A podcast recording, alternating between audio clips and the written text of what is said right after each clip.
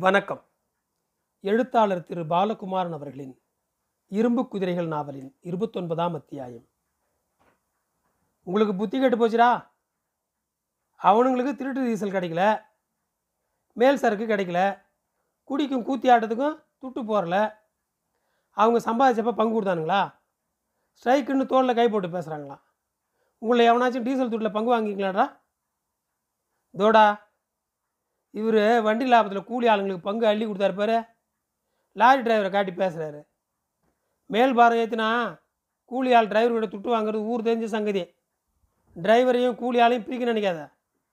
கூடிக்குங்கடா. கூடி முடிஞ்சதை பாருங்கள் வயிறு காஞ்சா வருவீங்கடா.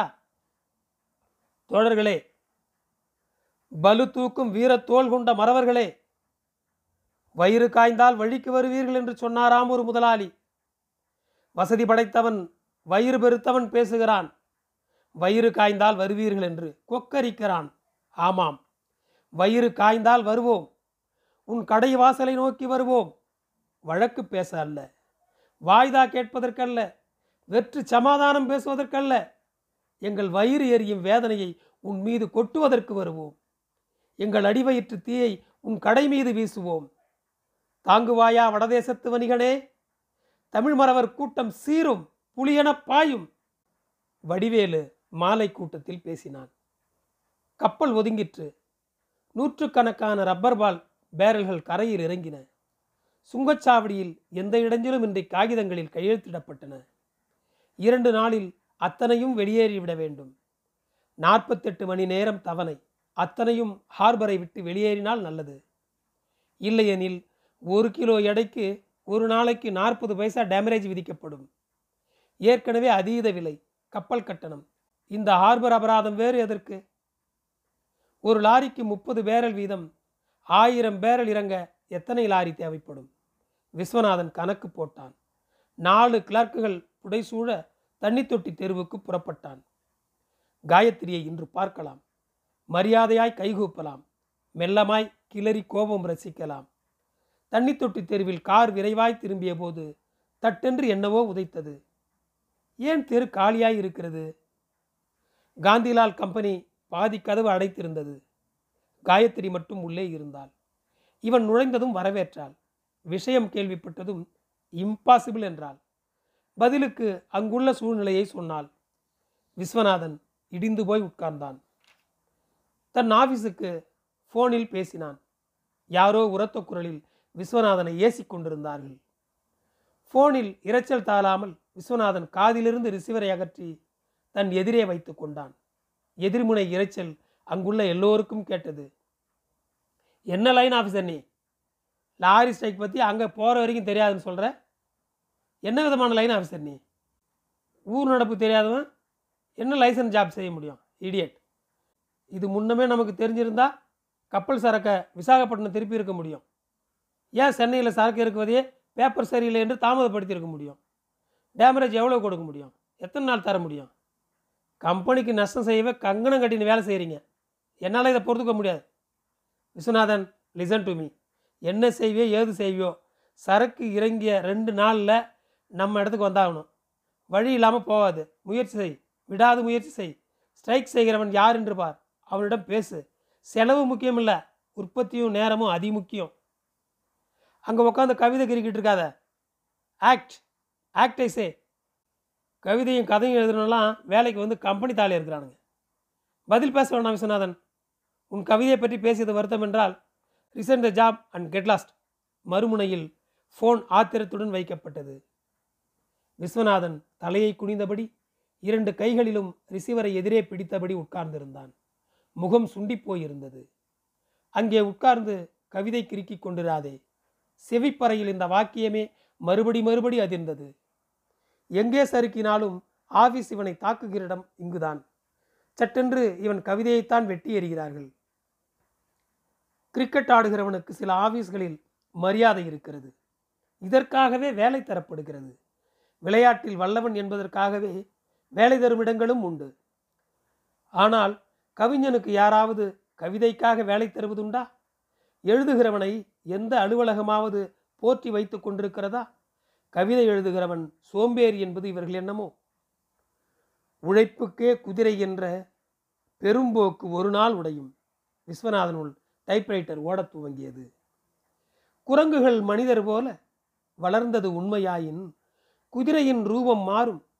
உடல் மட்டும் மனிதர் போல. மடி மீது வீணை போட்டு மழைக்கான வேதம் பாடும். இரு காலில் புவி ஈர்ப்பை ஏந்திய குதிரை புத்தி. உலகத்தின் மாயை மாற்றும் சகலமும் கவிதையாகும். குதிரைகள் மாறும் ஒரு நாள் குரங்குகள் மடியும் அன்று. விஸ்வநாதன் ரிசீவரை மிருதுவாய் அதனிடத்தில் வைத்தான். காயத்ரி இவனையே பார்த்து கொண்டிருந்தாள். இத்தனை வயசுக்கு பிறகும் ஏன் இவ்வளவு மிருதுவான மனசாய் இருக்கிறான் என்று கேட்டுக்கொண்டாள் வசவுகளை துடைத்து போட தெரியாமல் ஏன் தவிக்கிறாய்? பதிலுக்கு சீற்றம் கொள்ளாமல் ஏன் மௌனிக்கிறாய்? உன் கவிதை காயம்பட்டது குறித்து வருத்தமா? உன் கவிதைதான் உன் ஈகோவா? அப்படி என்ன அற்புத கவிதை உன்னுடையவை? சரி இவன் கவிதை கிடக்கட்டும். ஆளே உடைந்து போய் சிதறலாய் இருக்கிற போது கவிதையை பற்றி விசாரணைக்கு என்ன இந்த நேரம் எப்படி உதவ முடியும் இவனுக்கு? இவனிடம் மன்னிப்பு கேட்க வேண்டும் என்று நினைத்தேன். பேசாமல் மன்னிப்பை உதவியாக மாற்றினாள் என்ன? மிஸ்டர் விஸ்வநாதன் காயத்ரி மெல்லிய குரலில் அவனை அழைத்தாள். உங்கள் நிலைமை உங்கள் கம்பெனி நிலைமை முற்றிலும் புரிகிறது எனக்கு. பேசியவை அனைத்தையும் தெளிவாக கேட்க முடிந்தது. காந்திலாலை நீங்கள் இப்போது பார்ப்பதில் லாபமில்லை. மேலே என் வீட்டுக்கு போய் உட்காருங்கள். இதோ சாவி. நான் அப்பாவை அழைத்து வருகிறேன். அப்பா ஏதும் செய்ய முடியும். ஏனெனில் இந்த ஸ்ட்ரைக்குக்கு யார் காரணமோ அவர் அப்பாவுக்கு சம்பளம் தருகிறவர். நாம் யோசிப்போம்.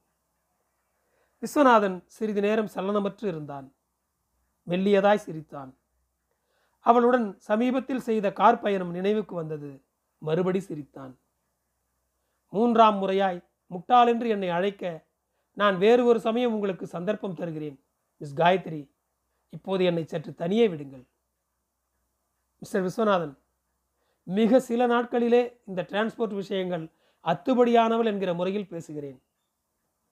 உங்களை என் தந்தையின் நண்பராய் கருதி பேசுகிறேன். இங்கே நீங்கள் செய்யக்கூடியது ஏதுமில்லை. நான் சொன்னதை தவிர. போன முறை நாம் பேசியது இலக்கியம். ஆளுக்கு ஆள் வேறுபடக்கூடிய ரசனை விஷயம். அதையும் இதையும் பிணைக்க வேண்டாம். நான் பிறந்ததே உங்களை முட்டாள் என்று அழைக்கும் சந்தோஷத்துக்காக அல்ல. எனக்கும் வேறு வேலைகள் உண்டு. உடனே உதவி செய்ய வேண்டும் என்று தோன்றிற்று. அதனால் உங்கள் தந்தை எப்போது வருவார்?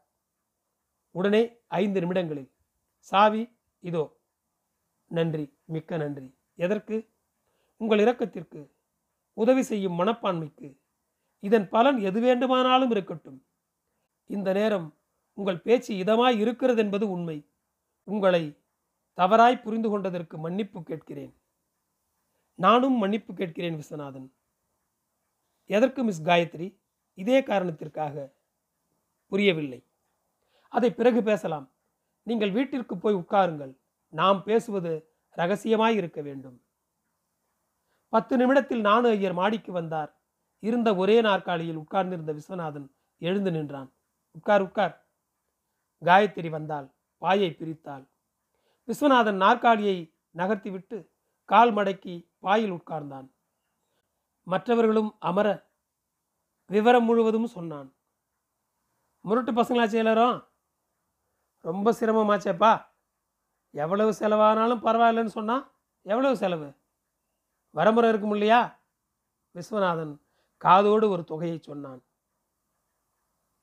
பெருசு தான் வடிவேலு காசுன்னா காய்ச்சி நெரும்பு கூட குடிப்பான். சரி தனியாக வடிவேலுக்கிட்ட உன் விஷயம் பேசுகிறேன் நீ இங்கே இருக்க வேண்டாம். காரை எடுத்துட்டு உங்கள் ஆட்களை ஹார்பருக்கு போயிட சொல்லு. அவங்க வேண்டாம் நாம் போகிறச்ச டெலிஃபோன் இருக்கிற ஒரு ஹோட்டலாக பார்த்து நீங்கள் சென்ட்ரல் கிட்டக்க போய் காஃபி சாப்பிடுங்க. நான் வடிவேலை கூட்டிகிட்டு வர்றதுக்கு ட்ரை பண்ணுறேன் முடியலைன்னா நான் மட்டும் வந்து சொல்கிறேன் நீ இப்போ என் கூட கிளம்பாத. பத்து நிமிஷம் கழித்து கிளம்பி போ. யாராவது கேட்டால் ஏதாவது தூரத்து உறவுன்னு சொல்லிவிடு ஹோட்டல்லேருந்து வடிவேலு கடைக்கு ஃபோன் பண்ண வேண்டாம். அங்கே நிறைய பேர் இருக்கா? யார் வேணாலும் எடுக்கலாம். காயத்ரியை கூட கூட்டிகிட்டு போ. அவள் ஃபோன் பண்ணட்டும். ட்ரை பண்ணுவோம். தைரியமாக போ. நானு ஐயர் கீழே இறங்கி போனார். பிறகு விஸ்வநாதன் வெளியேறினான். வீட்டை பூட்டி கொண்டு காயத்ரி படியிறங்கினாள். யானைக்கவனி போலீஸ் ஸ்டேஷனுக்கு அருகில் விஸ்வநாதனுடன் சேர்ந்து கொண்டாள். இருவரும் ஆட்டோவில் ஏறினார்கள்.